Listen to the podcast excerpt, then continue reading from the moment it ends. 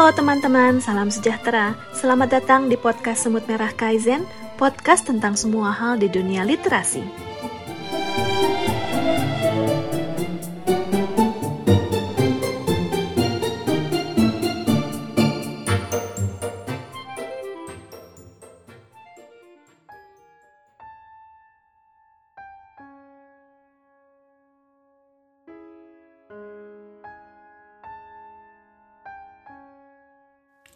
Halo, kembali lagi bersama Bubu Dinda di sini.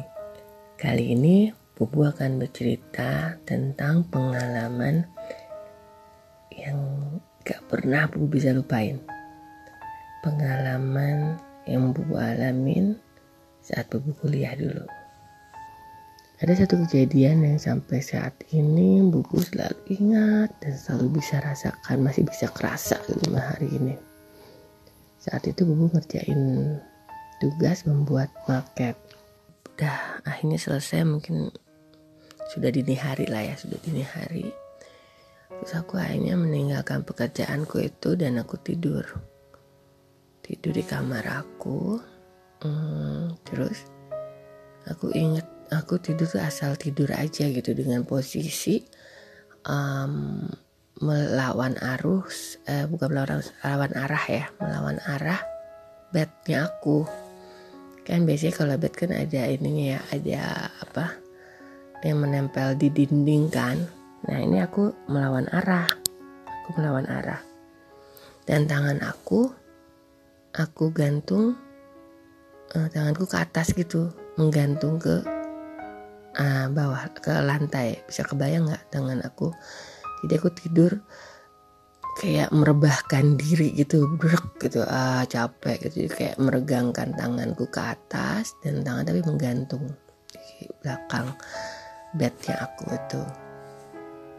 Terus aku tertidur. Nggak lama itu tiba-tiba aku tuh merasa ada yang mencengkram tanganku dua tanganku. Dan kebayang gak sih? Tanganku tuh kayak dipegang. Jadi kan tangan aku kan menghadap ke belakang gitu kan. Ini tangannya jadi dari bawah.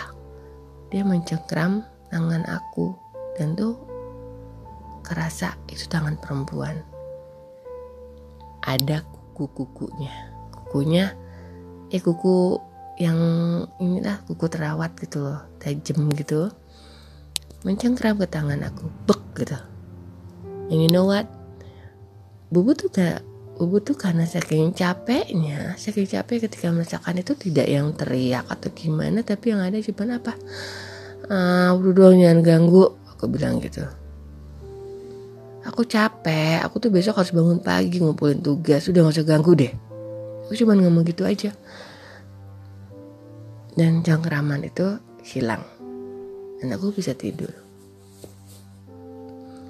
Gak lama azan subuh dong uh, berkumandang dan aku pun terbangun dan sadar bahwa tadi sempat terjadi aku dicengkram. Dan aku jadi bisa mengucap istighfar lalu aku ambil wudhu dan aku sholat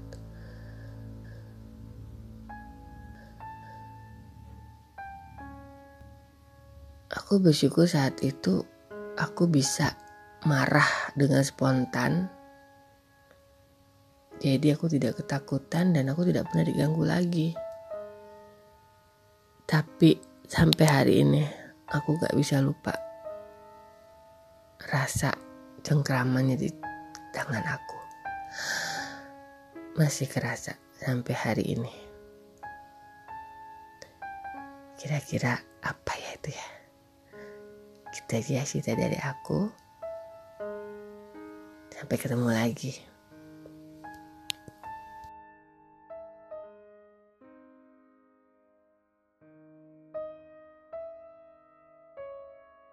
Demikian podcast Semut Merah Kaizen episode kali ini.